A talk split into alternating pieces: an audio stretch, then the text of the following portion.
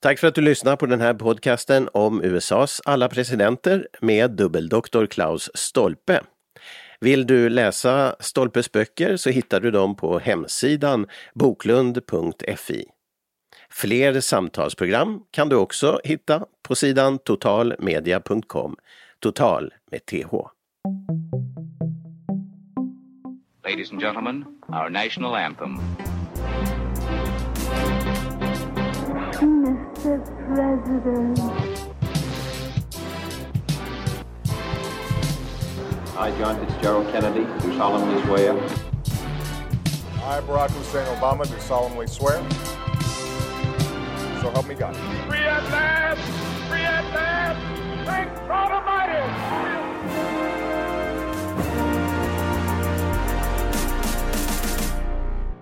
Välkommen till den här podcasten som heter Mr President och som vanligt välkommen dubbeldoktor Klaus Stolpe.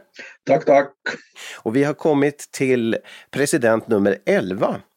Och det är James Polk. Men vi ska säga någonting bara för att minnas tillbaka till den tidigare presidenten som vi avverkade. Och det var ju han som fortfarande har barnbarn i livet, eller hur? Ja, jo, det är speciellt. John Tyler som eh, som det inte alls var meningen att skulle bli president men att han, eh, han fick ju avverka en, nästan en hel presidentperiod för att den som vann valet 1840 efter en för den tiden enormt påkostad.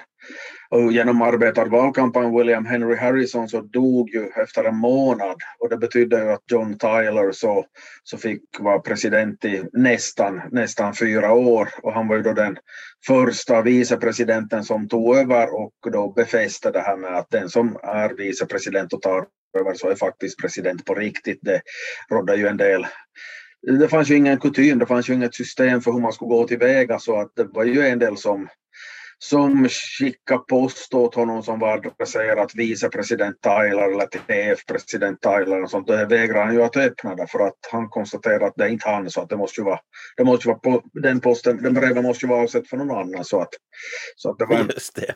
det var en ganska, ganska stridbar person helt enkelt. Han blev sen utesluten ur sitt eget parti vilket inte vill säga lite.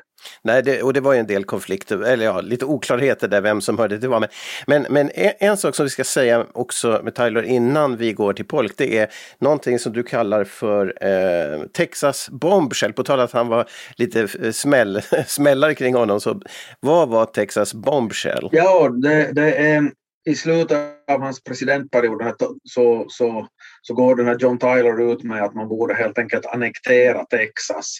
Och Texas eh, hade, hade ju en speciell bakgrund så tillvida att det hade hört till, till Mexiko tidigare men utgjorde nu egen republik, det är den enda delstaten som har varit liksom, ett självständigt land. Mm. Men att eh, det där var ju kringgärdat kring en massa frågetecken för att, eh, att det, de var bankrutta helt enkelt och frågade vad, vad mexikanerna skulle tycka och allt, allt det där. Och eh, det där ledde ut till en, en stor debatt och eh, folk hade samma åsikt som Tyler eh, och och där han drev på det där i valkampanjen, det här gjorde att valet hade 1844 så det var liksom det första gången som, ett, som det blev en stor valfråga av huruvida USA ska göra större eller inte. Just det. Och ja, ja, precis. Och det är det vi kommer till nu. Alltså James Polk, han är född 1795, fortfarande på 1700-talet och eh, han blir alltså president i denna, vid detta tillfälle som du berättar om, eller hur? 1844. Kampanjen börjar 1845 då antagligen. Det är april 44 som, eller på våren 44 någon gång som, som Tyler släpper Texas bombshell och då blir det en, helt enkelt en valfråga och det blir kommer också att påverka vilka kandidater som ställs mot varandra helt enkelt för att den här, det är ju väldigt mycket som är intressant med James Polk men att till att börja med så var han ju inte ens påtänkt som presidentkandidat från, från första början. Men när vi har pratat om att vissa presidenter är bortglömda och jag sa i början av den här serien att det är väldigt spännande för mig som tyckte jag själv att nu kommer jag få upptäcka presidenter som jag aldrig har hört om.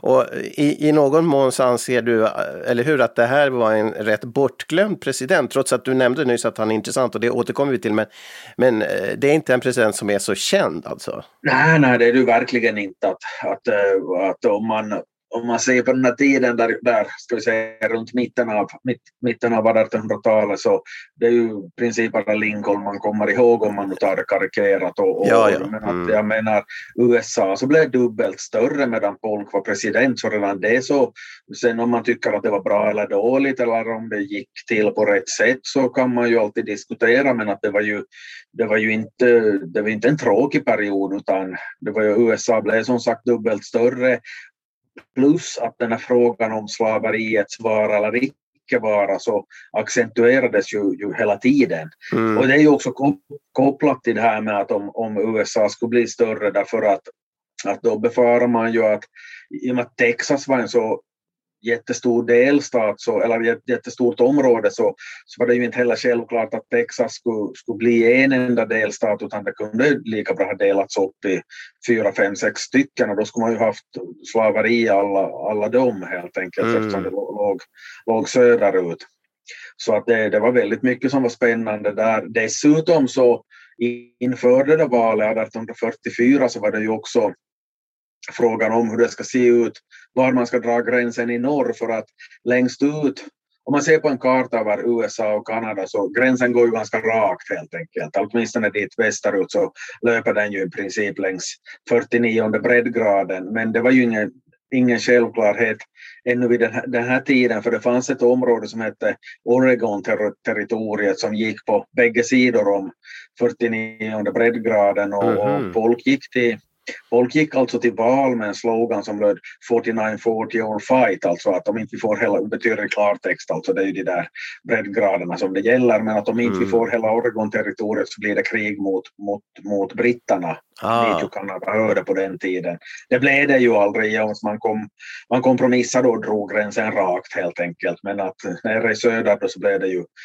krig mot, mot Mexiko och eh, det ledde ju till att, att efter det kriget så, så hade ju då hade ju USA nått fram till eh, Stillahavskusten där och att det var inte bara Texas som, som började höra till, till USA utan även sånt som typ Kalifornien och delstater som, idag, som vi idag då känner som New Mexico, Arizona och, och, och de här så att det, Men det var var det för de staterna hörde inte någonstans eller hörde de till Mexiko också då? Eller? Ja, det var... Eh, ja, alltså de, de, Texas var ju självständigt, ba- alltså bara under en tid, period på 8-9 år, men att i de andra områdena som jag nämnde, där längre söderut, Kalifornien och så vidare, så, så, så de är ju de hörde ju till Mexiko, det hör man ju också på de där ortsnamnen, San Diego, San Francisco, Mm. Los Angeles som verkligen inte uttalades på, på det vi utan Los Angeles eller något liknande. Jag kan inte spanska som ni märker. Men att, eh, så att det var ju sån här eh, mexikanska områden fram till dess.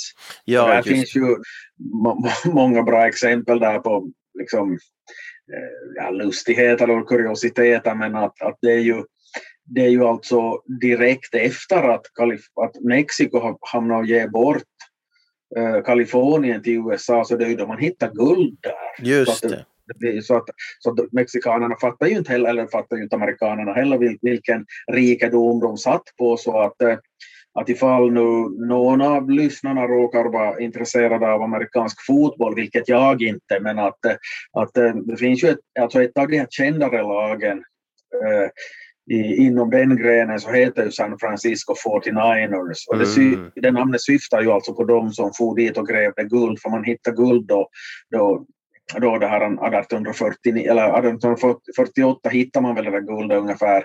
Bläck, bläcket på fredsavtalet mellan USA och Mexiko. Hann väl inte torka heller. Ja, innan startade och sedan, men att den här stora anstormningen skedde då 1849 så att det har då gett namn åt det där American football-laget. Det låter ju annars lite konstigt det där lagnamnet om man inte känner- till den bakgrunden. Man kanske överlever i alla fall men att det, Ja, men det, är inte, det har inte med breddgraden 49 att göra utan det Nej, har det har det med ju inte. året för att göra. Exa, exakt, för att skulle, skulle det ha hänt någonting något lag i Seattle så kunde det kanske hett Seattle for- for- 49ers och syfta på breddgraden. Det har jag aldrig tänkt på. Men att, att det här är ju helt enkelt nere i, nere i Kalifornien kort och gott. Men det här Manifest Destiny, det här är hela den här rörelsen som, som du har nu berättat lite grann om, vad, eller hur? Vad, är, vad, vad gick det ut på det där? Ja, alltså det, det var en sån här vad ska vi kalla det, romantisk syn på saker och ting att, att USA hade ett, ett, ett förutbestämt öde eller ett utmätt öde att, att breda ut sig västerut och fylla upp så stor del av, av Nordamerika som möjligt bort till, bort till Stilla havskusten. Och, och det där var en sån där syn som, som den här James Polk delade. Mm. Och det var det som, som också bidrog till att han lotsades fram till, till, till det här presidentposten. Mm. Att, uh, han, han, han passar väl, väl in om vi säger så. Men på så vis, då måste han ju verkligen ha uppfyllt en, en, en, ett, ett öde, en dröm som Manifest Destiny, riktig sån där höjdpunkt. Men ändå så är han i skugga av Jefferson som gjorde ju något liknande när Louisiana-territoriet kom till. Men nu var det liksom inte lika stor grej, i alla fall inte i efterskott. Eller? Ja, nej, det, nej, det är ju väldigt, väldigt intressant i, i, i sig. Det kan väl ha att göra med just att, att den, hela den där epoken är så infekterad att, Mm. att, eh, att det var den här diskussionen kring att ska, ska nog slaveriet breda ut sig till en massa nya delstater. Ja, just det. Sedan Mm. så, så äh, tyckte man väl att äh, folk och hans närmaste hade provocerat fram det där kriget mot mot, mot det här Mexiko och så vidare. Det blir lite annat med, med det här då Jefferson, om man under Jeffersons tid som president köpte det här Louisiana-territoriet för att då, av, av Napoleon för att då, då skedde det ju utan skottlossning helt enkelt. Mm. Det var ju inte mindre liksom diskutera med i termer av folkrätt så det var ju det så schysst heller för att det var ju ett område som, där det egentligen bodde ursprungsbefolkningen men det, det struntade ju såväl fransmän som, som amerikaner i så att menar, Mm. det var ju det finns ju en massa fläckar på den skölden också men att, att det tog man inte så hårt på på den tiden. Men, Ja. eh, men det här själva kriget mot Mexiko, det, var, det upplevdes väl av Lincoln och så, eh, andra senare att Polk hade fram, vad ska man säga, provocerat fram det. Vad var det? Ja, ja, ja. Hur det fick- omfattande? Nej, det var, nog, det var väldigt mycket kritik och det, men att det har nog också mycket med det här att, att göra att, att det var så infekterat där så att man vi- ville inte ha den här risken att dra på sig en massa nya slavstater för att det, det vägde ju jämnt. Ta en sån här grej som senaten var, alla delstater har två senatorer var. Mm. Så att, att kutymen hade ju varit att om kommer en ny delstat med slaveri så ska man också ha en ny utan. Och här var ju risken att man plötsligt skulle ha fått hur många nya delstater som helst nästan med, med, med slaveri och då skulle ju de här slavstaterna ha fått en ganska bred majoritet i senaten. Så Ja, att det, var, precis. det, var mycket så, det var mycket sånt som kom, kom in där också. Men som, Real, realpolitik helt enkelt. Ja, och, ja men, men, men ja, det råkar liksom sammanhänga med väldigt bränn, bränn, brännbara Ja. frågor alltså. Men, men det här kriget, hur, hur, var det omfattande? Vad var det för slags eh, krig? Ja, då? på, pågick det ju ett, ett par, par år ungefär, jag minns inte exakt, men att det är ju det, är det här Amerikanerna var väl helt enkelt bättre organiserade och, och eh, mexikanerna så där minns jag inte exakt med de här, eh, alltså det hade väl varit mycket, mycket sådana problem med inbördeskrig och statskupper och sånt i Mexiko så Mm. det var ett, ett eh, land med ganska, alltså ganska ostrukturerat helt enkelt Mm. och, och, och de var inte, inte kapabla att försvara sig i tillräckligt hög utsträckning. Mm. Och eh, det, det där är ju på tal om du, du nämnde här att folk är bortglömda och det gäller ju också det där kriget mot Mexiko egentligen att det är Mm. bortglömt idag. Men att, och det har väl att göra med i och för sig att inbördeskriget bröt ut så pass kort tid efteråt i början på 1860-talet, alltså det Ja. amerikanska inbördeskriget. Men att det där kriget mot Mexiko är ju, är ju intressant redan med den här kopplingen till inbördeskriget för att det är ju jättemånga av de här kända nordstats, eller inbördeskrigsgeneralerna både på nordstatssidan och på sydstatssidan som helt enkelt meritera sig i det där kriget mot Mexiko bara att Ah. då, då var de ju ändå på, på, på samma sida. Just det. För det är klart att om vi tänker oss en, vad ska jag hitta på, en löjtnant eller en major i, i 35-årsåldern så den personen är ju sen 50 då inbördeskriget bryter ut och är kanske Mm. general. Ja. att, eh, mycket, av de här eh, mycket av de här legendariska härförarna från, från inbördeskriget så har ju fått sin, vi kalla det sitt genombrott eller, eller vad vi nu vill kalla det i, i det där kriget mot, mot Mexiko. Mm. Ja, ja. Nej, men, så det, det, om man vill veta mer om, om bakgrunden till de officerarna då i, i inbördeskriget så hittar man en hel del av deras erfarenhet i det här kriget. Då. Jo, jo, jo, jo nej, men så, så, så är det ju helt klart. Och, och många av dem så alltså de kunde profilera sig på, på andra håll. Sen då vi kommer till nästa president så att den här Zachary Taylor som sen vinner 1848 så han var ju, han var ju alltså ett sådana, en av de mest profilstarka generalerna då från kriget mot Mexiko helt enkelt. Så att han, ah. slog politiska mynt av det bara något, något år efteråt och, och vinna presidentposten. Jag tänkte på det med den här gränsen, där, breddgraden där 49 då. Eh, den är ju väldigt rak och fin och sådär men mm. plötsligen så är den ju inte alls rak och fin längre där bort i eh, österut. Eh, men det beror på att den gränsen drogs långt tidigare. Ja, alltså det, ja, den drogs tidigare men och sen är det ju det också att där är ju där är ju de stora sjöarna, alltså Great Lakes, de här, vad heter det, Michigansjön och Erie och, och, och allt, Ontario sjön och vad de heter. Så att det, det liksom påverkar ju på sitt sätt att man, det är ju svårare att dra det är svårare att dra en rak, rak gräns mitt i vattnet och sen är det några öar och halvöar som sticker ut. Så att om vi säger vi har ett område som, från Kanada som sträck, sträcker sig neråt ut, ut i några sjöar där så blir det lite konstigt om, om uh, gränsen går mitt på, mitt på den där holmen. Ja, just det mest, mest, mest kända exemplet är väl nu har jag inte kartan framför mig så jag bara tar ur minne med risk för att klanta mig, men att Torontos ligger ju, ligger söder om den där 49 breddgraden. Mm. Så att, alltså att det, det, är ju, det finns ju det finns ju hyfsat stora amerikanska städer som ligger längre norrut än vad Toronto gör, vilket man knappast skulle, skulle tro eftersom man utgår väl från intuitivt att, att allting som är i Kanada så, så ligger längre norrut än allting som finns i USA helt enkelt. Ja, men, nej, men eh, och, och, en sak med mm, lite koppling till, till dig som ju är lite av en eh, bilsamlare kan man säga. Alltså, en ort i Amerika så kan man faktiskt resa söderut för att komma till Kanada, alltså, eller hur? Rakt söderut. Ja, ja jo, jo det, det rent konkret jag är inte bilsamlare, jag har, jag har en vanlig bil och en, en sommarbil. Jag har en, en halvgammal Cadillac som är stor som ett hus mm. och, och ännu med törstigen sin ägare. Och, och den är tillverkad i en ort som heter Hamtramck. Det, det är alltså en liten ort på gränsen till Detroit som ju är den här bilstaden nummer ett mm. i USA. Och om man far söderut från det där Hamtrank där, där då så att säga min, min bil är tillverkad, en Cadillac DeVille från 95 ifall det är någon som är intresserad av det. Så då, då kommer man till en stad som heter Windsor och det är den sydligaste stan i, i, i Kanada helt enkelt. Så att fast du far rakt söderut så kommer du till en, så att grannorten rakt söderut så är en, en kanadensisk stad helt enkelt. Trots att du far från, från utkanten av Detroit. Men om man åker söderut från Windsor, då kommer man tillbaka till Amerika igen, USA igen? Jo, jo, för att det är ju den där sydligaste, det är sydligaste stan i hela Kanada. Just det. Men gränsen går liksom lite i krumelur där då? Jo, jo, jo, jo det följer ju liksom hur de där Sjöarna. egentligen halv, halvöarna ligger, ligger i de där sjöarna så att det, det skulle bli, det skulle bli blivit väldigt konstigt om man bara skulle dra den där gränsen längs 49 breddgraden just, just där. Men att far du längre västerut så är det ju prärie helt enkelt. Så det är ju bara att lägga ut linjalen på kartan ungefär. Mm.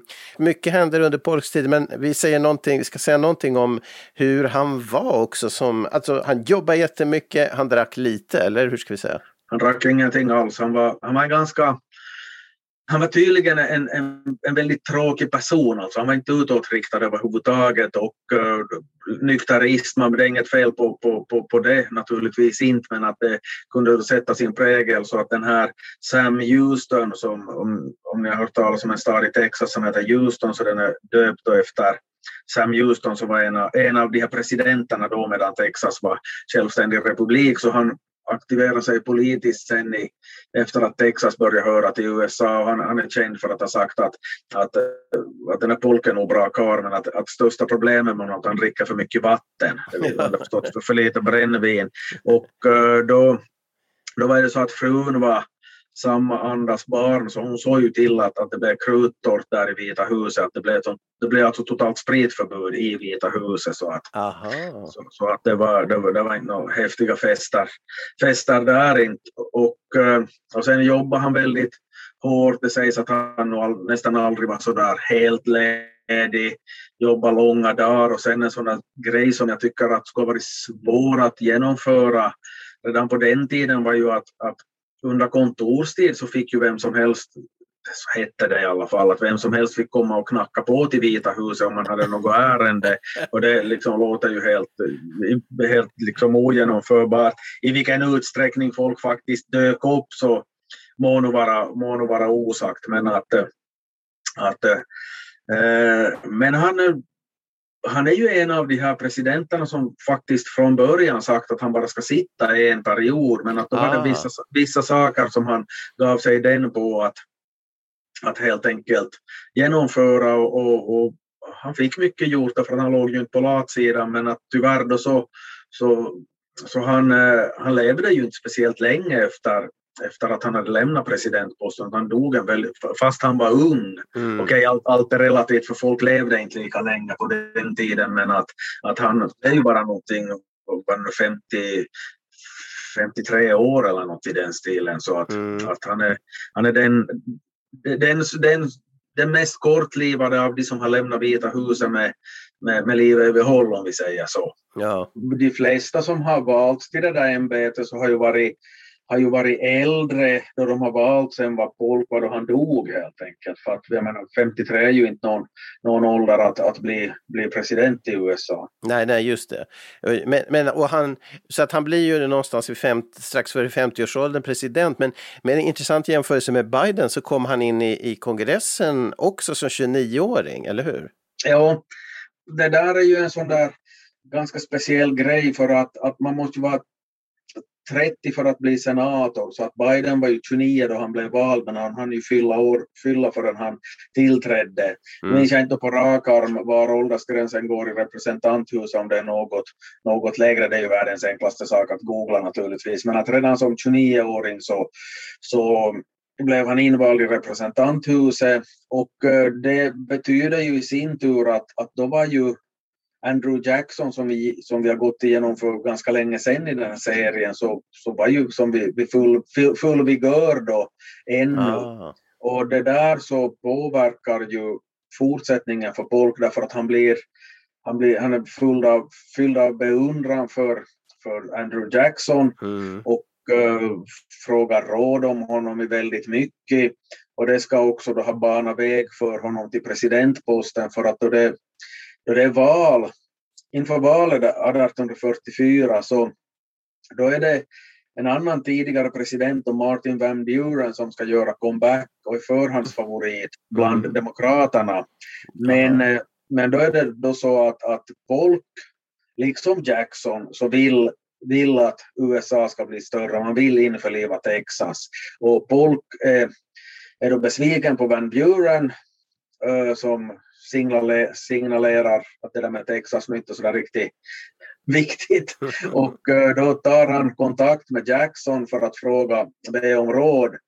Jackson har gäster hemma och, och bjuder in på, jag kom in, jag har kompisar här och, och att jag Van Buren så tänker inte, så vill inte annektera Texas, att det här går ju inte för sig, vad ska vi hitta på här och sånt. Och, och jag ser som framför mig då, då Jackson får en snilleblixt och då inför de där gästerna så höjer han en skål och, och, och säger då att, att eh, att, ja, att, att nu vill jag då höja en skål för USAs nästa president och alla höjer sitt glas, inklusive James Polk själv, varpå Jackson fortsätter att lycka och välgång till James Knox Polk, han heter Knox till, till, till alltså, Polk sätter fort ner glaset för att han fattar ju inte att det var honom de, de, skulle, de skulle skåla för helt enkelt. Så, så går storyn att, att om, det var, om, det var om, om, om Jackson hade funderat på det där redan tidigare eller inte må väl vara osagt men att... Mm. Det är då som Polk inser att han ska ställa upp helt enkelt?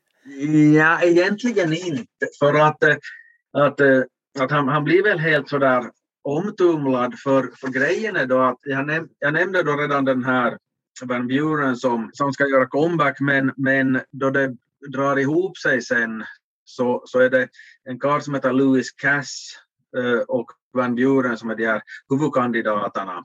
Och, och på det där partikonventet så, så då man röstar så har alltså Van Buren mer, i första omgången så har han mer än hälften av rösterna.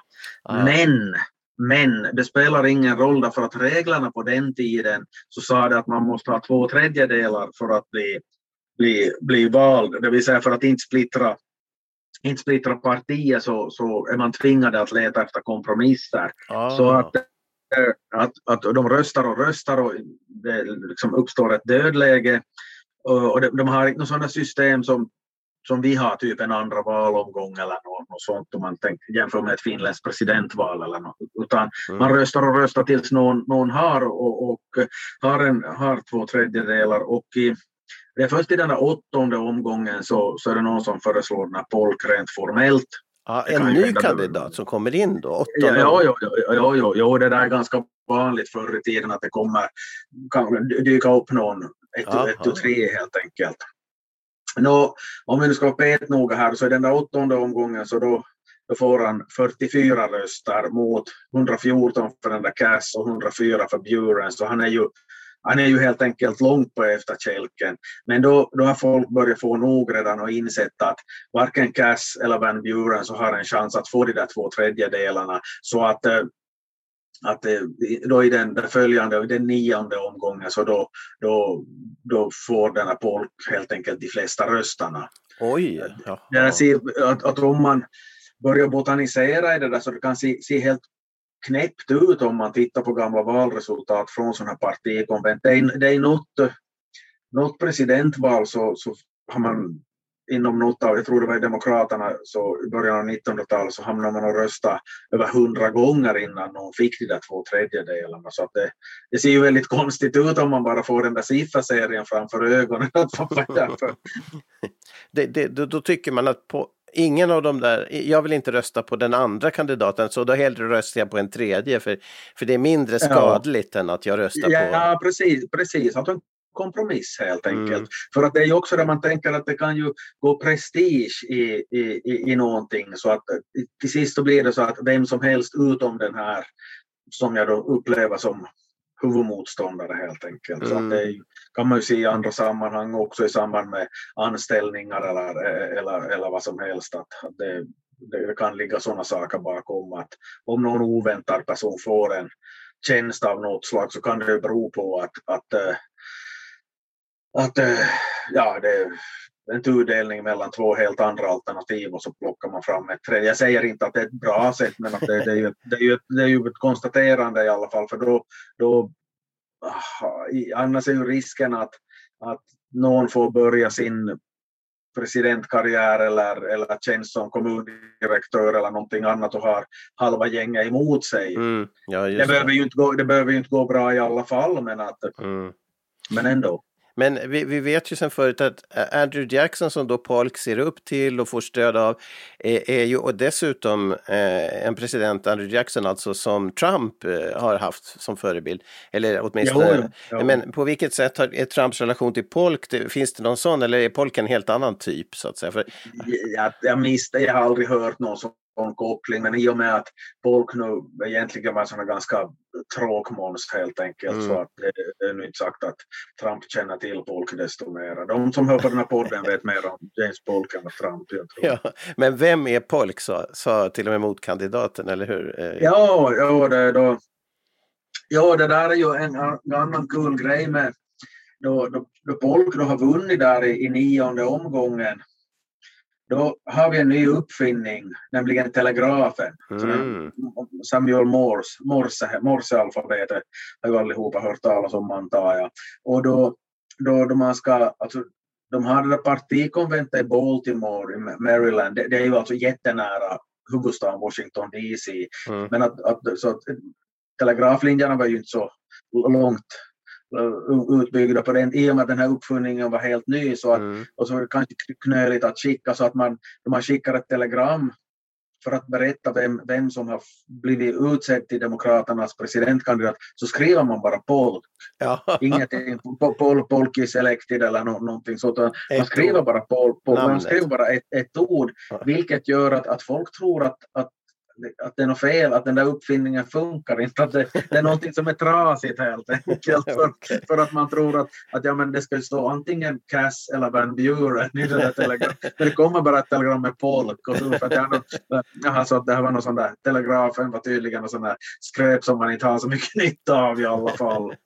Men, men, vad, men du, du har menat att han själv blev överraskad, men inte av telegrammet utan det inte av det telegrammet utan att han som blev liksom på, påtänkt. överhuvudtaget i åttonde omgången där. Då. Ja. Ja, ja, ja. Mm. Sen kan det ju hända, att det är ju sånt som man inte vet, att det kan ju hända att, att han var vidtalad att, att, att det här kommer antagligen att bli ett dödläge och då för vi fram det i något, något skede. Så att det, Mm. det, sånt, sånt, det kan ju faktiskt ha, ha funnits, fun, funnits med det. Det är ju sånt som man inte riktigt kan veta. Men att det, det finns alltså exempel på motsvarande från andra val också. Att man har helt enkelt varit tvungen att se sig om efter en, en en, en kompromiss av ett eller annat slag. Så att, Men, men han hade ju erfarenhet, han hade varit i kongressen, han hade också varit i eh, Tennessee, eh, guver- guvernör eller vad? Mm. Eh, han hade varit. Jaha, Eh, just det.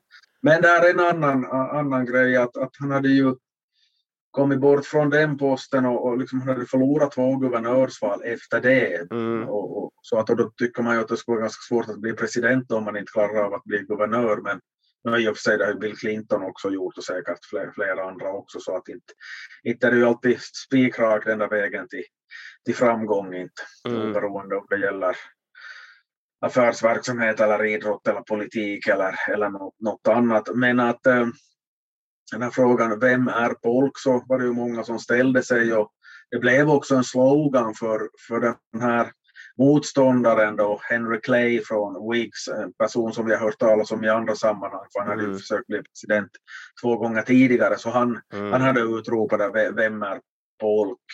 Och, och, och liksom för att för att liksom ge sken av att det där är ju ingen som egentligen bryr sig om. Eller, och han sa att ja, det var synd att, synd att jag ska ska ställa upp i ett presidentval mot någon som är totalt chanslös och, och så vidare. och så vidare.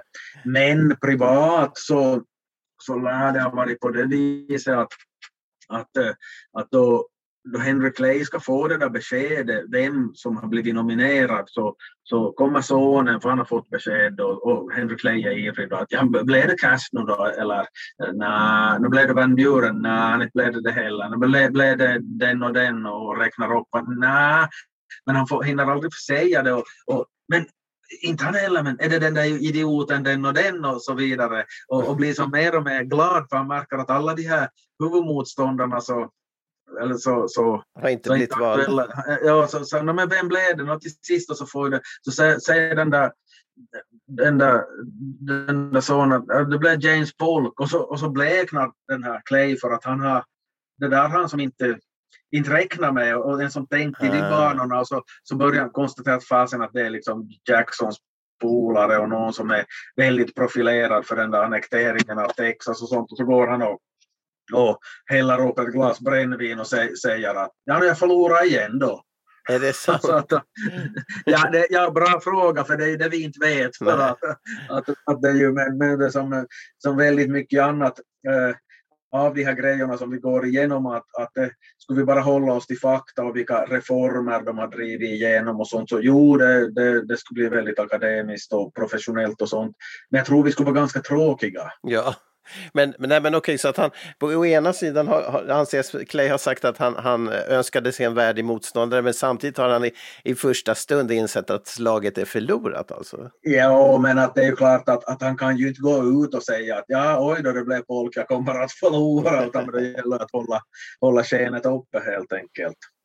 Polk är alltså demokratrepresentant för Demokraterna och Clay är för Mm. Whig som det heter nu, det här partiet. Ja. Och Ja. då, men vad är det då med slavfrågan som, för den, hur är den splittrande och enande här? Eh, my- mycket, mycket väsentlig fråga för att, att Demokraterna förde ju väldigt hårt fram det där med att delstaterna själva ska få bestämma saker och ting. Mm, Ja, det betyder ju då inklusive slaveriet. Jo.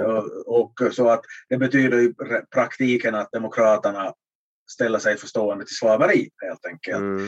Whigs så är, är ett parti som finns en kort tid innan republikanerna dyker upp och republikanerna profilerar sig genom att vilja förhindra slaveriets utbredning. Just det, ja, ja. De, de snackar ju inte ens om att, att förbjuda slaveri utan det ska få finnas där det fanns från förr men i nya delstater ska det förbjudas. Mm. Och, och Whigs öde så blev det att, att de var för splittrade i den där slaverifrågan. Ja. Och eh, det där personifieras, det, det här som jag nu säger så kommer ingen att tro på för det här låter ju helt knäppt, men att, att det, det liksom, man måste söka vara både för och emot slaveri, men den här Clay så uttalar sig ju ofta negativt om slaveri, att ja det är ju nog ett otyg som borde förbjudas och så vidare. Men själv ägde han slavar.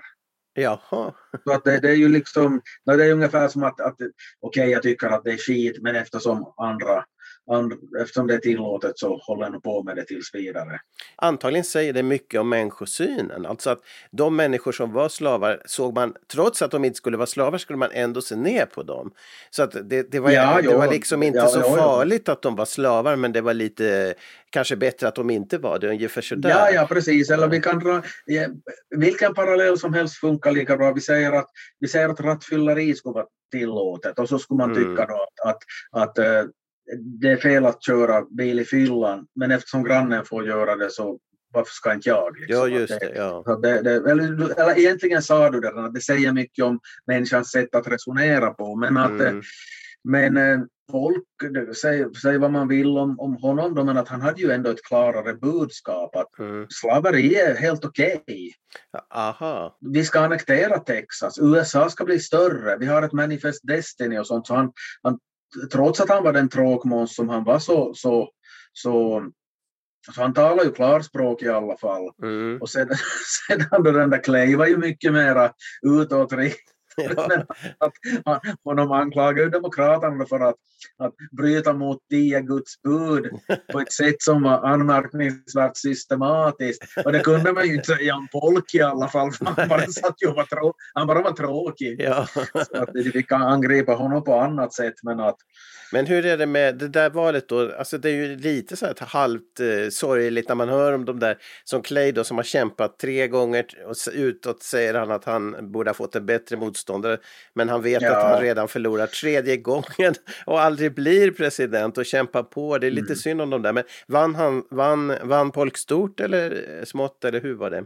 Ja, alltså det var väldigt jämnt det där valet. Att, att, Mm. eh, Ser man bara på dialektorsröstarna så hade väl nog eller ett, ett visst övertag för, för, eh, för Polk. Men, men grejen var att eh, New York var den överlägset största delstaten och där var det väldigt jämnt. Så att om det skulle ha gått annorlunda i New York så då skulle, då skulle, då skulle Clay ha, ha vunnit. Och där var det nämligen så att, att Polk hade 49 procent av rösterna Clay hade 48 procent av rösterna och sen fanns det en tredje kandidat som hette Bernie Jaså?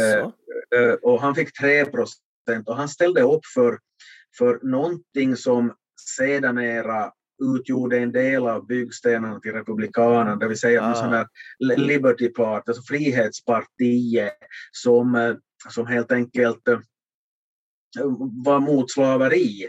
Och, Mm. eh, och, och han fick då bara, bara 3, 3 procent i New York. Men om vi tar en alltså om vi tar all- befolkningsunderlaget var ju ofantligt mycket mindre på den tiden. Så att den där Bernie fick, fick 16 000 röster i New York. Men skillnaden mellan Polk och Clay så var, var, var det här 5 000 röster. Så om vi säger att en tredjedel av de där Bernies röster skulle ha gått till Clay Just så, så, skulle så skulle Clay ha vunnit New York och därmed skulle Clay ha blivit, blivit president. Mm. Och eh, man kan ju ändå anta att, att de här som, som röstar på den där Bernie så, så, så, så de flesta så tyckte väl ändå att Clay var bättre för att eh, jag, menar med den här Texas-frågan och att det skulle komma fler delstater med, med slaveri och allt sånt så kan de ju knappast ha tyckt riktigt, Mm. riktigt riktigt bra om. Man kan om man vill dra en parallell till ett, ett ännu grövre extremfall i, i modern tid, näm, nämligen då då George Bush den yngre blev vald första gången år 2000. Ja, så då, stora, då står det ju ja. falla med Florida. Precis. Han vinner med några hundra röster mot, mot, mot Al Gore. Och uh, Al Gore har ju fler röster totalt sett i, i, i hela landet. Mm. Men då, då, då, då, det som man kan säga att, att fällar Gore, som ju ändå är en känd liksom, miljövårdsförespråkare och sånt, så det är ju att att uh, de gröna ställer upp en egen kandidat som heter Ralph Nader och, Ja, just han, och, och, och som man tänker att han inte skulle ha varit med så skulle ju Al Gore ha vunnit i den där delstaten och därmed vunnit hela valet. Så att, Mm. att det där med, med att spjälka upp rösterna så kan ju vara väldigt farligt helt enkelt, eller avgörande för, avgörande för utgången. Men så Polk vinner med en knapp, eh, gör en knapp seg kan man säga då. Ja, det kan, det kan, man, det kan, man, det kan man säga. Vad har han uträttat mera Polk då? För han gjorde, jobba, jobbar ju jättemycket. Ja, det var ju en massa sån här liksom mindre ärenden som kanske är ganska ointressanta för, för oss, men att mitt favoritexempel så att det finns ju såna grejer som man tänker att men det där har ju funnits hela tiden, men Mm. att det någon gång hade ju börjat och det var det var under hans tid så införde man frimärken i USA. Man kan tycka, vad, vad är det med det då? Men det där är ju en ganska kul grej för att tidigare då man inte hade frimärken så, så, så, så drog man, klart inte var ju frakterna gratis i alla fall, men det var ju så att, att mottagaren av den här försändelsen eller brevet, det var mottagaren som betalade porto. Och Ah. då, då postiljonen då, eller diligensen eller vad det nu kommer med den här, det här brevet eller de här grejerna till, till kunden eller mottagaren så, så förväntas den här betala och då är ju jobbet redan gjort, de har ju redan fört dit prylarna. Mm. Men då kan det hända att de inte hittar den där adressaten eller att adressaten inte har några pengar eller helt enkelt vägrar att betala. Så står de där då med, med brevet eller prylarna och de, de tänkte de att vad fasen att det här funkar ju inte, att vi måste ju som hitta på ett annat system för, för det här. Mm. Och, eh, så att, eh, att eh, åtminstone vad det gäller brev, så jag vet inte om det är med, hur det är med fraktar, men åtminstone med, med kanske man nog hamnar och betala, avsändaren betalar om det var fraktar med någon viss avgift utgående från vad det vägde, men att det var helt enkelt så att fri, frimärken infördes under folk. Men att, och det är ju Mm. precis så trå, tråkigt som det låter. Ja. Att, att, liksom, men det, det, är någon som, det är någon som ska införa dem också. Ja, Vid, ju, vid, vid, vid sidan av att man gör landet dubbelt större alltså. Mm, ja, precis. Ja, det är små, från det stora till det lilla. Men det, Ja, ja, precis. För, ju... han, därför att han la ju sig i, i allting, alltså sånt här, liksom sådana detaljer i budgetarbete och, Mhm. och, och sånt som inte- en president naturligtvis har, har en chans att fundera på i dagens läge och borde nog strängt taget inte haft det då heller. Så att, Mm. Nej, men det, det är en verkligt spännande president. Man, man, hur, hur han var liksom. Han måste ha varit otroligt intensiv och igång som du säger hela tiden. 12 Ja, timmars arbetsdagar. Och, ja, upp- uppenbarligen så var han, så, så, så var han nog. Alla, alla, alla vittnesmål så, så ty, tyder på det. Att någon sån där, lite sådär, nästan robotmässig. Så, Mm. så, och det här med att ha White House öppet och allt vad det nu gav för praktiskt resultat. Men det är en märklig, ja. märklig tanke. Men det här uttrycken Young Hickory och Old Hickory. Vad var det för någonting? Det har något med honom att göra? vissa presidenter har smeknamn, öknamn eller vad man vill kalla det. Och det här Andrew Jackson så kallades för Old Hickory. Mm. Och hickory så är ju ett träslag som är, är väldigt hårt. Det är, väl, eh, alltså det är väl amerikansk valnöt helt enkelt. Mm. Jag använder det jag ska röka lax, jag, Mm. men, men dock, dock i spån, spånform, det, det ger en god smak. Äpple är också bra, bara så, så ni lärt er det också. Men något det finns ju. Går ni, till, går ni till butiken och köper de spånerna till en sån där rök, röklåda så, så att om man vill, det går att variera de smakerna och hickory är ett sånt där alternativ. Det är liksom det som jag kop- kopplar ihop det där. Mm. Men är ju spån, men att det, där, det lär vara väldigt hårt och, och den, här, den här Jackson som var ju en erkänd hård person och Mm. tuffing och så vidare. Så han kallar sig Old Hickory och i kölvattnet av det då så börjar man kalla folk för Young Hickory. Oh, den, okej. den, den, Mm. den, unga, den unga valnöten, den gamla var liksom för att betona den här kopplingen mellan honom och hans, ska vi nu kalla det, läromästare eller, eller Mm. vad vi vill använda för för det här en term på det hela. Så att, Men det är rätt intressant för jag, jag tror inte, även om det, jag vet inte om det faktiskt var så, men vi har inte, vi har inte tidigare riktigt pratat om någon sån här generationskoppling där det finns en lite fadersfigur som fortfarande är aktiv dessutom på något vis i kulissen. Men någon tidigare sån har vi inte riktigt, vi har mest haft att den är i skuggan av sin tidigare president. Ja, precis. Ja, för att den här Van Buren som vi har nämnt här tidigare, så han kom ju då direkt efter Jackson. Mm, Sedan, sedan förlorade han 40, mm. eh, 1840 och försöka komma tillbaka 1844 men att det är ju ändå just som du säger att där är det en, en, en efterträdare som är skuggan av sin företrädare men att just det här med någon nå sån här riktig fadersgestalt så, så har vi väl inte kommit, eller ja, no, eller såvida inte vi nu tänker på det här verkligt konkreta exempel med far och son Adams. Ja, just det. där- Ja, ja. men där blir det ju kanske naturligt att John Quincy Adams har fått det där med modersmjölken med polit politiskt engagemang och så vidare. Mm. att för att pappa, hans pappa var, hade varit president. Men jag skulle säga idag, man, ibland blir det något sånt där man ser i media när presidenterna möts eller eh, visserligen stöttar äldre presidenter en viss kandidat från sin egen skara då kanske och är med i det sammanhanget i valkampanjen. Men annars känns det som man är rätt noga med att eh, hålla sig undan naturligtvis från, från att blanda sig i.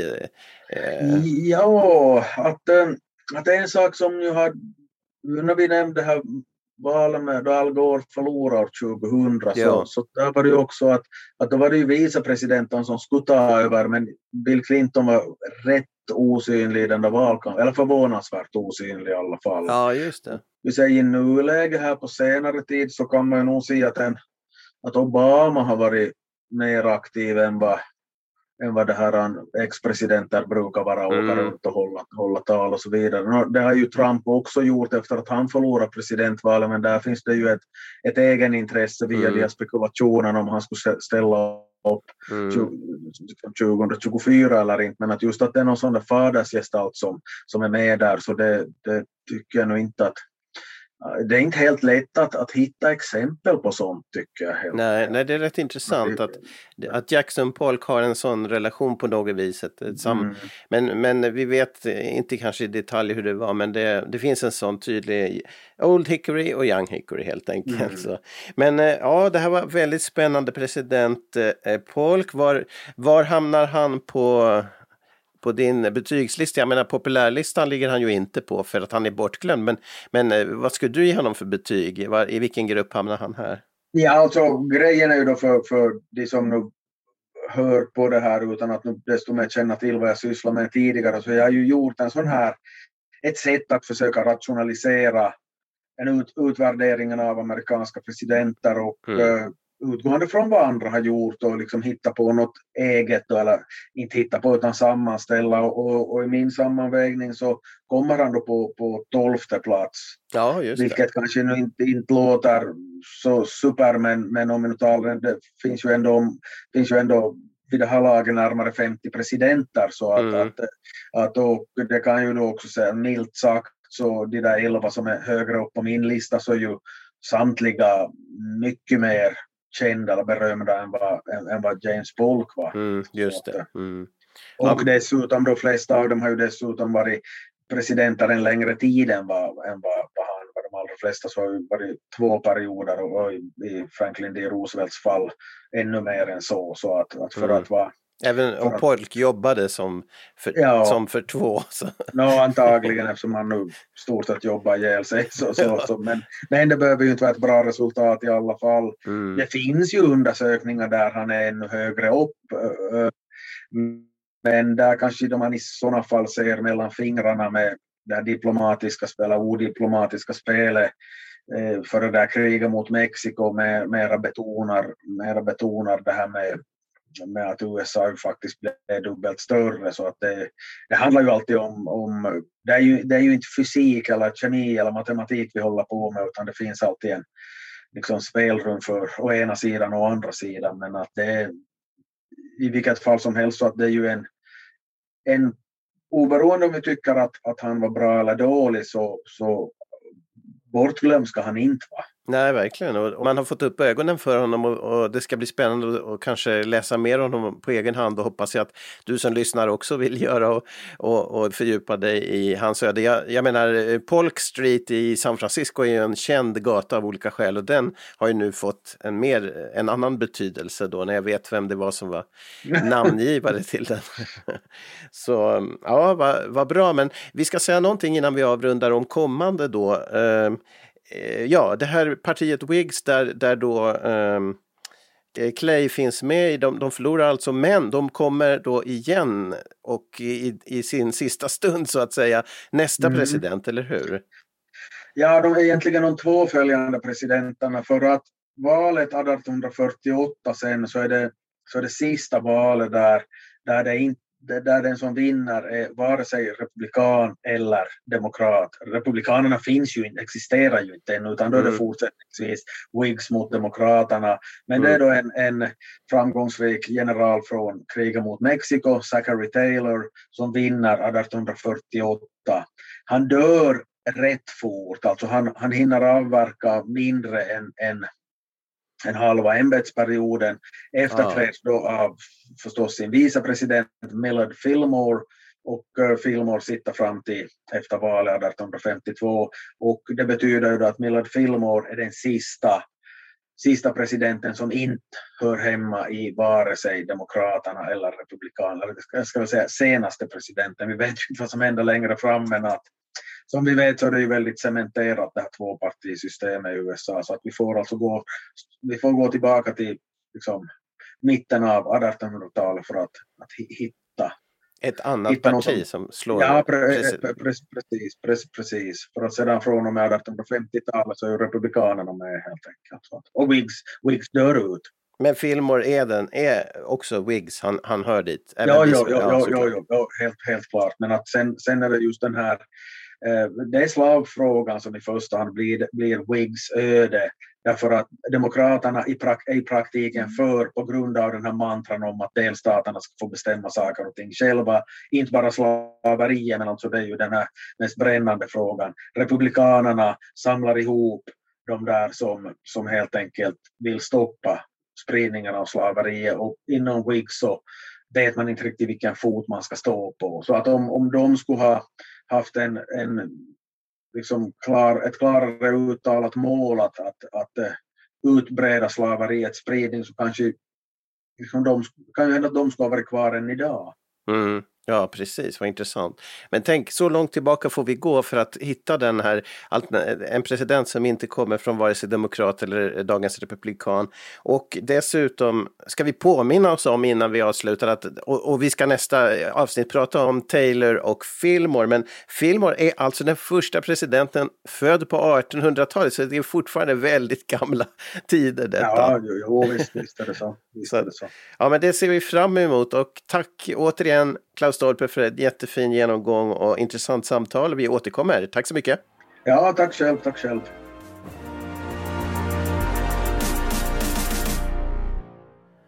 Du har lyssnat på podcasten Mr President och du kan hitta fler avsnitt och andra samtalsprogram på sidan totalmedia.com. Vill du läsa Klaus Stolpes böcker om USA och presidenter så hittar du dem på sidan boklund.fi.